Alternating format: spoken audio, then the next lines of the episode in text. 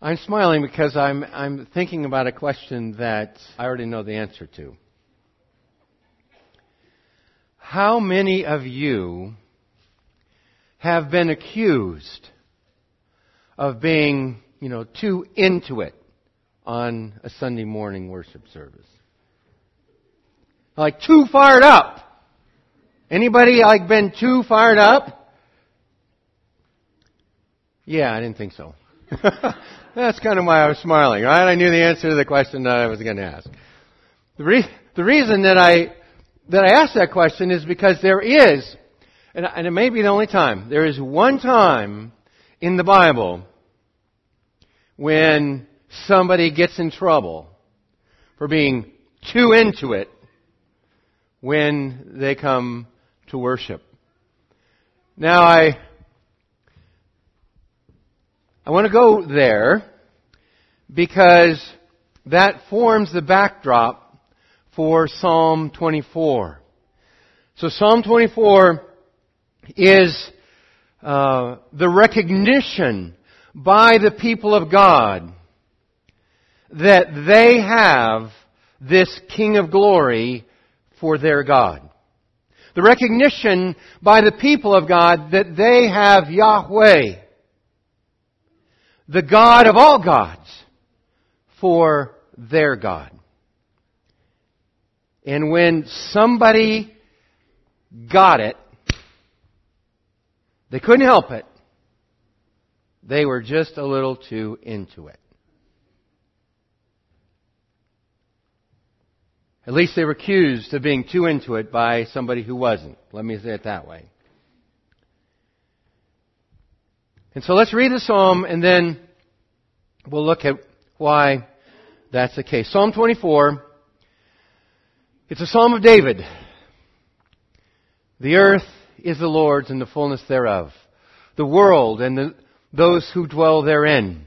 For he has founded it upon the seas and established it upon the rivers.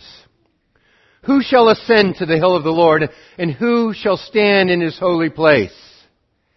He who has clean hands and a pure heart, who does not lift up his soul to what is false and does not swear deceitfully.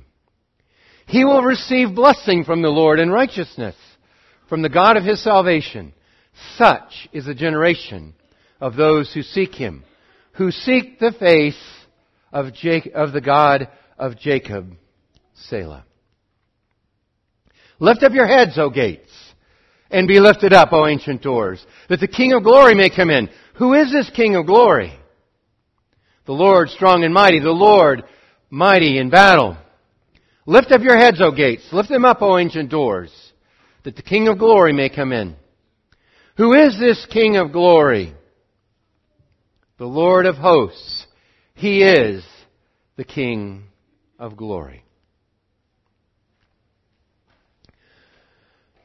Well, most scholars would uh, assume that this Psalm 24 was written for the people of God to worship God as the ark was brought into Jerusalem. So the ark, you recall, had in it the uh, the stone tablets that Moses had received on the mount that uh, communicated the person of God and the requirements of God. And in fact, embodied the very presence of God. It tells us in, in Numbers uh, chapter 10 that when the ark would go forward, it would go forward looking for a place for the people of God to move in the wilderness, and, and everyone would follow. And when it would stop, the, this presence of God would stop, all the people would gather and they would stay uh, surrounding the presence of God. This ark, this presence of God, was uh, significant uh, in the history of Israel. They certainly it led them through the wilderness, but but more than that.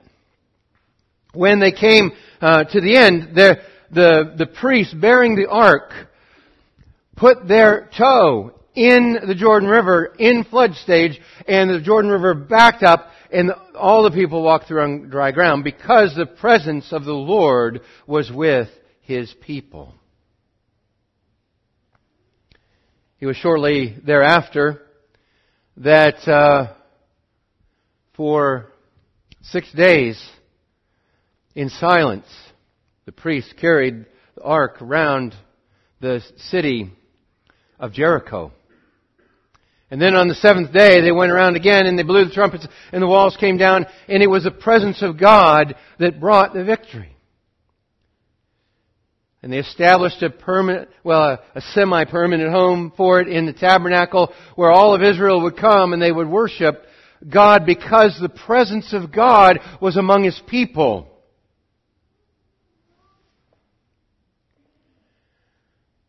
And you know what?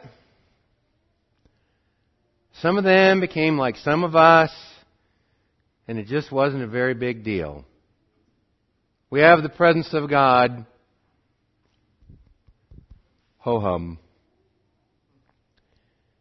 And they began to forget about God, and they began to go after the gods of the Philistines and the Moabites, and God brought all kinds of um, um, problems against them, and they would they would just swing back and forth between um, following God and repenting and going to these other gods until um, Eli was the the priest and his sons were uh, evil, did all kinds of uh, horrible stuff, and God had had enough. And the Philistines came and they defeated Israel, and the it was the most resounding defeat they had ever experienced because this ark of the Lord was captured.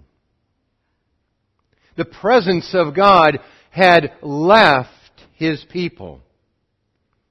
In fact, uh, Eli, the priest, his, he had a grandson born that very day. They, they called him Ichabod, meaning the glory has departed. This king of glory has left the building.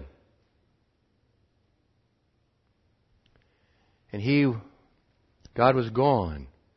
Turns out that the ark, they said, what are we going to do now with an ark? We captured the ark, what are we going to do with it?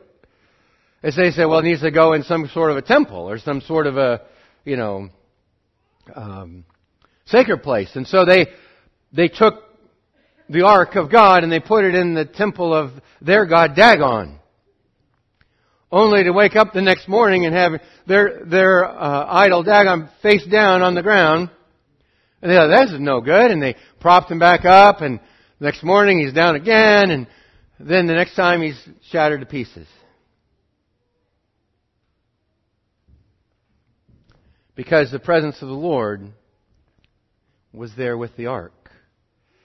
And it turns out the people of the town, the, the text says, the ones that did not die all got tumors.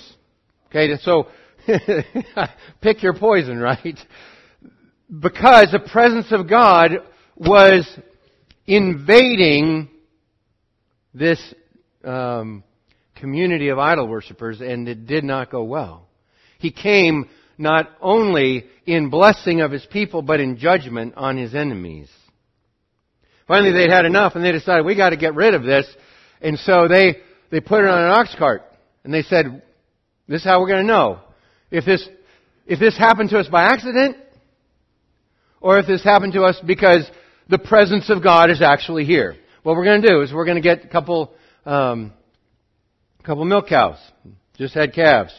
Put the calves in the pen over here. Put the ark on the cart. Send the cows that way. And if they, if they go that way and don't go back to their calves, we'll know that this happened to us because the presence of God was here and not by accident. And so they turned those cows loose and they went straight away back to Israel. And uh, the ark was parked in a couple different farmers' uh, barns, I imagine, for a while, until David decided that it really deserved to be in the city of God, in his, uh, among his people, in a place where God could be worshipped. And David went after the ark and not paying very close attention, put it back on an ox cart, decided to take it to Jerusalem, And one of the priests, his name was Uzzah, he, he, he saw that the cart hit a rock in the road and he reached out to keep the presence of God from falling on the ground. And God struck him dead immediately. And they stopped right there and everybody gasped and waited.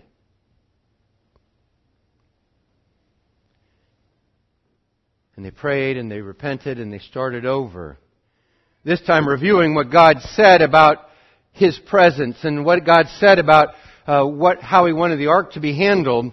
And the priests began to carry it and they went six whole steps just to make sure. And they stopped and they offered uh, sacrifices to God. And when God didn't strike anybody else and accepted their sacrifice, they realized God's presence is coming to his people again.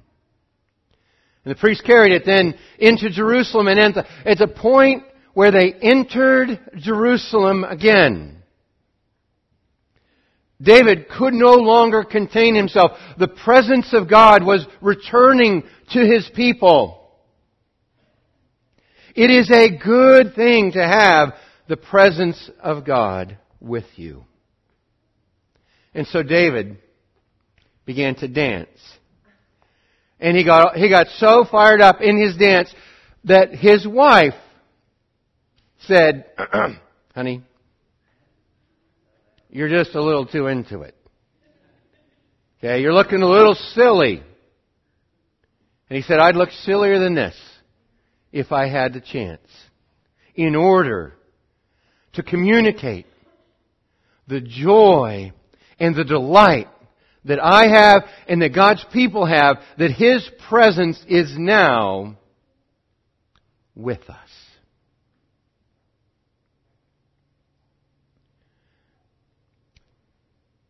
Now I tell you that is because it's on that occasion, that occasion when David um, was uh, upbraided by his wife for being too into it, that he wrote Psalm 24. That's why he's talking about the King of Glory coming in. That's why he's inviting the gates to raise their heads and to hope and to express their own joy. In, in other words, to become alive with the joy that Yahweh, their God, is returning to his people. I wanted to tell you that story because the mission of New Life Church is to engage those people who are disconnected from God, and all of us are disconnected at some level, so that they delight in God through Jesus. Really, all that needs to happen for us is that our hearts need to be happy that God is our God and that He is among us. You see, that's, that's the goal of our church to try and do that for each one of us. It's, a, it's, it's the goal as we scatter here that we might engage other people who maybe don't know uh, Christ and don't have a relationship with God, that they might, they too might delight in God. And yet, I fear that some of us, somehow, we're not that convinced that this King of glory is one that should make our hearts happy.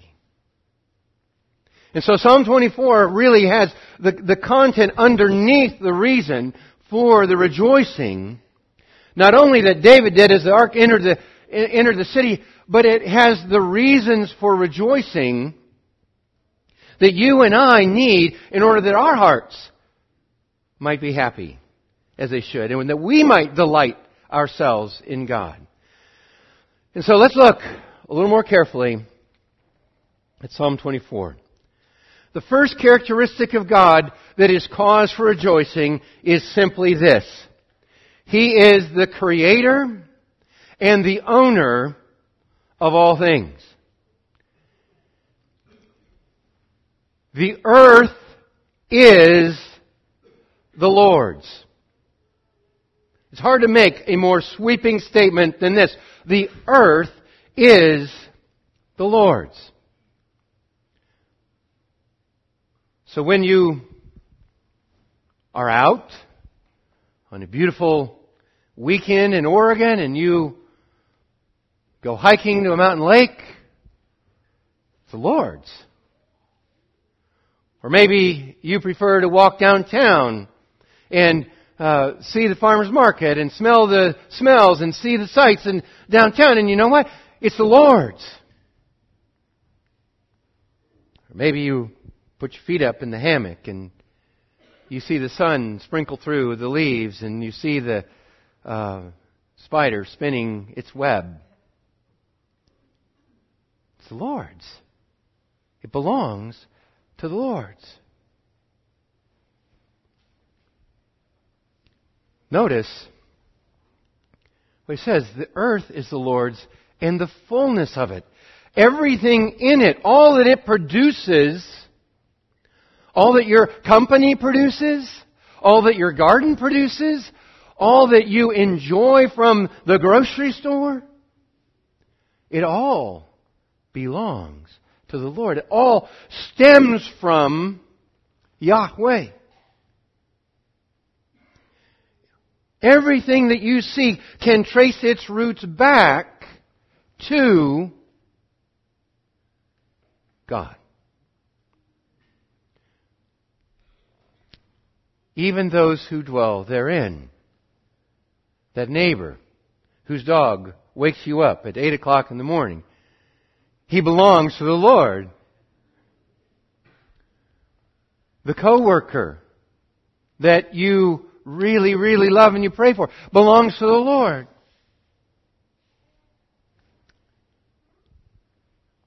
Your brother, your sister, your mom, your dad, your children belongs to the Lord. This is a statement that God is the sovereign owner of all things. It is impossible to overstate this. I can't say it too strongly that God is God and there is no other. He says, I am God and there is none like me. There isn't. Because, and here's, here's his reason. For, okay, almost, I mean, seldom do you see in the scripture where it makes an assertion and then doesn't say why. For he has founded it upon the seas, for he has established it upon the rivers. By virtue of being the creator and the establisher of this world, he is the sovereign owner of it.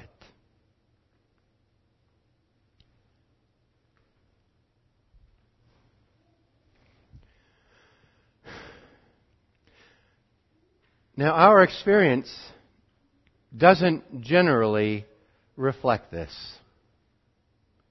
The conversations that you hear around you on a regular basis may have to do with religion and the importance of ritual or the value of meditation, as though the ritual and the meditation in and of themselves uh, somehow uh, answer life's deepest questions. And they don't. The purpose of the meditation and the purpose of the ritual and the purpose of all this is so that you might know this God. Because it's God who answers the question.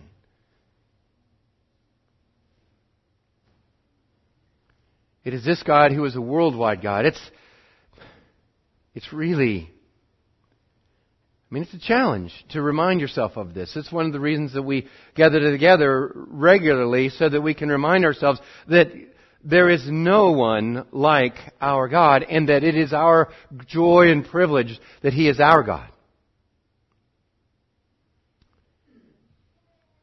Because most of us somehow um, either merge or uh, distill the God of the Bible into the God of our imagination, who is much smaller. He'll always be much smaller. This God of our imagination is the God that likes people who look like us. This God of our imagination is the God who is convenient. The God who I pray to and I get what I want all the time. This God who is the God of my imagination, is the, the, the, modern God who, who uh, is comfortable on the periphery of my life, along with all of my other interests and hobbies. This is the God of my imagination, but that is not the God of the Bible. It is, it, I can understand why you might not get fired up about having a God on the edge of your life somehow. Because what he's establishing here in this first um, stanza of this song is that God is at the center. The earth is the Lord's and the fullness thereof. Everything revolves around Him. He alone is God above all gods. He is not to be negotiated with. He is not to be dismissed. He is not to be pandered with. Because earth is His and the fullness of it. Because He founded it on the seas and established it on the rivers. That He is God, the God who created, the God who owns, the God who is sovereign over all. If you believe that about your God, it does put Him at the center and it does change the joy that you have in belonging to Him. See, even that, even saying it that way is part of the issue. I belong to Him. He does not belong to me. I talk about Him like He's my God. He's not my God. He is God. And I happen to relate to Him because He was generous to me and gave me His Son as a sacrifice for my sins. So God is central. He is owner. He is creator of all things. That's His first reason for rejoicing. That that God is here and among us. The second reason that he delights that God is among us is that God is holy and not to be trifled with. See, again, this is a big blast in the face of, of I think, of, of modern Christianity that takes or leaves God, that, that fits him in where it's convenient and not where it isn't convenient. Where it's advantageous but not where he isn't advantageous. Because look at the question here. The question is, who, who shall ascend the hill of the Lord and who will stand in his holy place? If we're talking about this God who is uh, large and central to all things, who can approach him? And his answer to that question, who can have a relationship with this God? His answer to that question is those who do not treat him lightly. His answer to the question, who can ascend his holy hill? The one who does not trifle with God. The one for whom God is most important.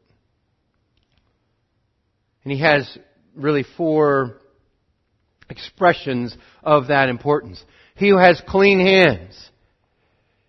The way that he or she acts is a way that does not incur guilt. They do things that are good as opposed to doing things that are uh, foolish or bad. He who has a pure heart. So the, the good things that they do, they do with good motives. It, it isn't just that they accidentally did something good, or that they did something good with bad motives, which is very possible, and you see it all the time. This person does good, and they do it from a pure heart with a um, with good motives. Third criteria there is that they do not lift up their soul to what is false. There is not the, either the careless allegiance to false gods, where I assume that the central thing in my life is my job or my family or my possessions or my education or any of those other things that we idolize. Rather, you don't lift up your soul there. You don't, you don't give them your allegiance. You give your allegiance only to Yahweh, the King of glory. You don't lift up your soul to what is false. And the fourth criteria then is it does not swear deceitfully. There's a deep down honesty before God and men. You see, this person who from really from the inside out expresses the desire to live a holy life before God, that person is invited into His presence. They, they don't earn His, going into His presence. This isn't a, you know, measuring up sort of a thing. This is, this is a, the kind of thing where recognizing who God is makes me adjust my life to His importance.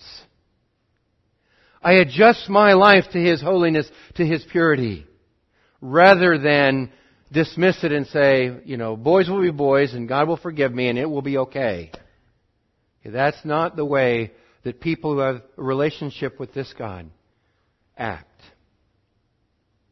When this God enters the city, when this God enters your life, you adjust to Him in the way that you live. That's what He's saying. You don't trifle with Him.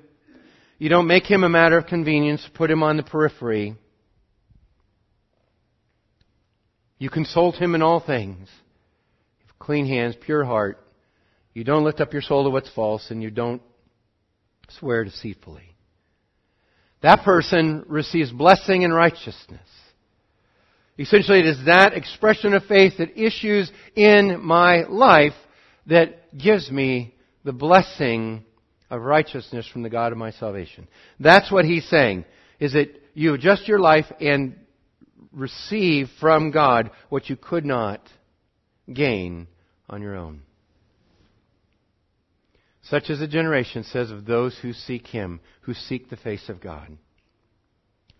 See, whether it's a, whether it's on a Sunday morning, whether it's every day, uh, figuring out how you're going to open your Bible and seek God. It isn't always about how you feel about it. It isn't always about whether you have time to, to fit it in. It's about, am I seeking God? Because my pursuit of God betrays my belief in who He is. See, I'm not going to pursue Him if He's just on the periphery of my life and is some small entity out here. But if He is who He says He is, if He's this, in the, uh, the owner, the Creator, and the Lord of all things, and He's at the center, and I pursue Him, I can expect that I have, that reorienting my life around Him will result in blessing. And that's what He's suggesting here. When you seek Him, you'll find blessing and righteousness from the God of your salvation. And so then, he gets to the occasion here of um, establishing why, on this occasion of the ark coming into the to the city of God that there is so much cause for rejoicing, and it is because God is a glorious King who is victorious over all, strong and mighty in battle. It is because God Himself is a victorious warrior, and He will win, that I rejoice that He's my God. And so, I mean, the, the, the imagery is. Um, is really striking here. He invites, I mean, this, the song is written to the gates and the doors. As though, as though they need to help the people get that this King of Glory is amazing. Lift up your heads. Be lifted up, O doors. In other words, make way for the King of glory. Who is the King of glory? He is the Lord, strong and mighty, the Lord mighty in battle.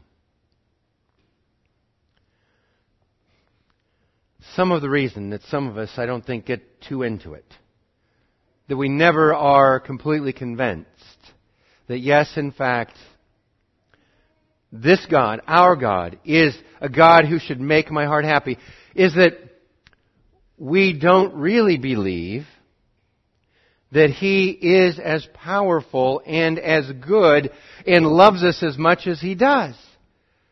You see, here, He's saying the Lord is strong and mighty, is mighty in battle, and He is on our side.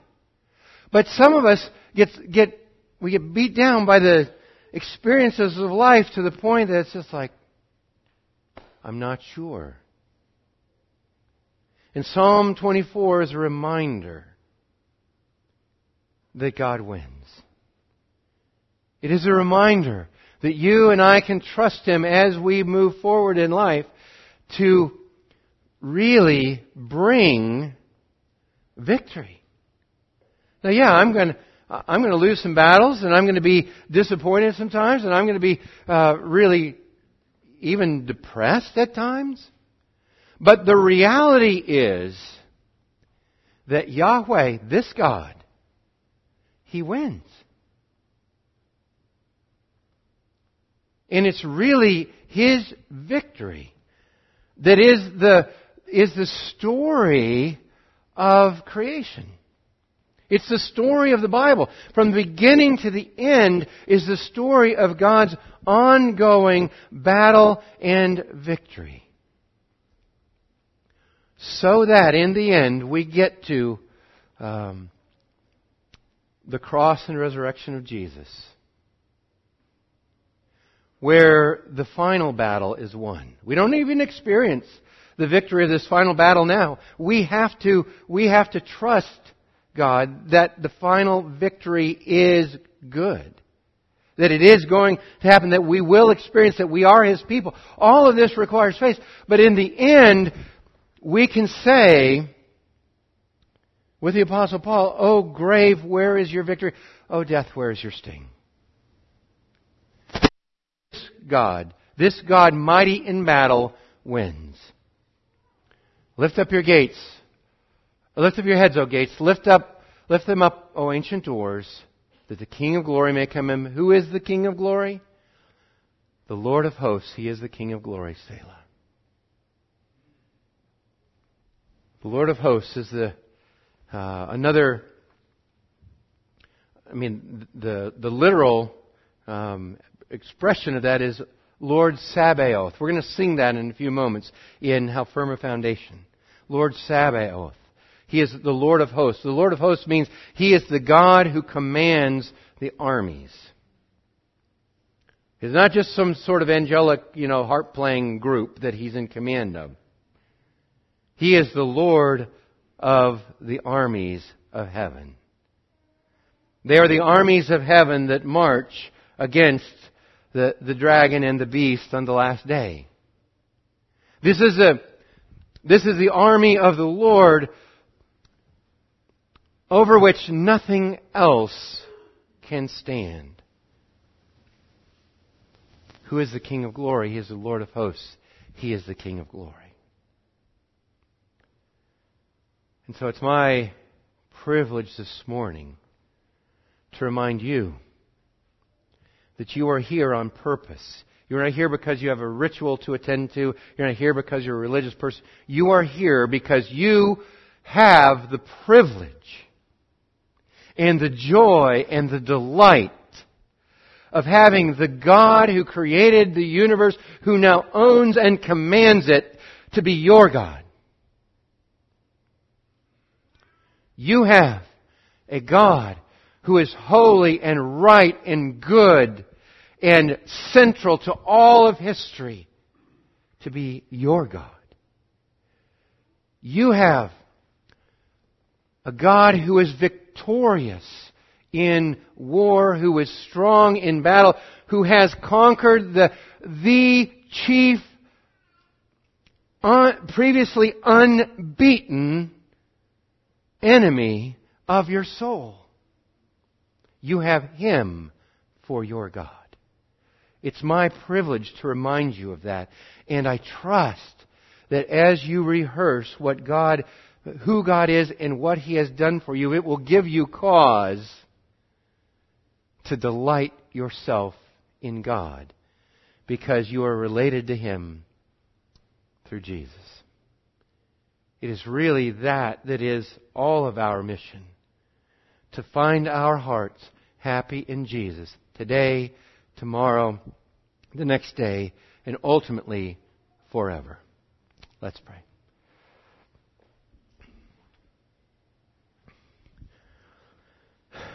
Our great God and Father, commander of the armies of heaven, creator of the ends of the earth, the holy and awesome God. I confess, first of all, that I have not treated you that way all the time. I confess that my heart does not respond to you um, like it should. And so, God, I pray that you would uh, free me from the, the, trifles and the trivialities that uh, consume me, that I might delight that I have you for my God. God, would you help all of us to do that? Would you grant us faith to believe uh, in this final victory won by Jesus on the cross that we might enjoy you forever. Amen.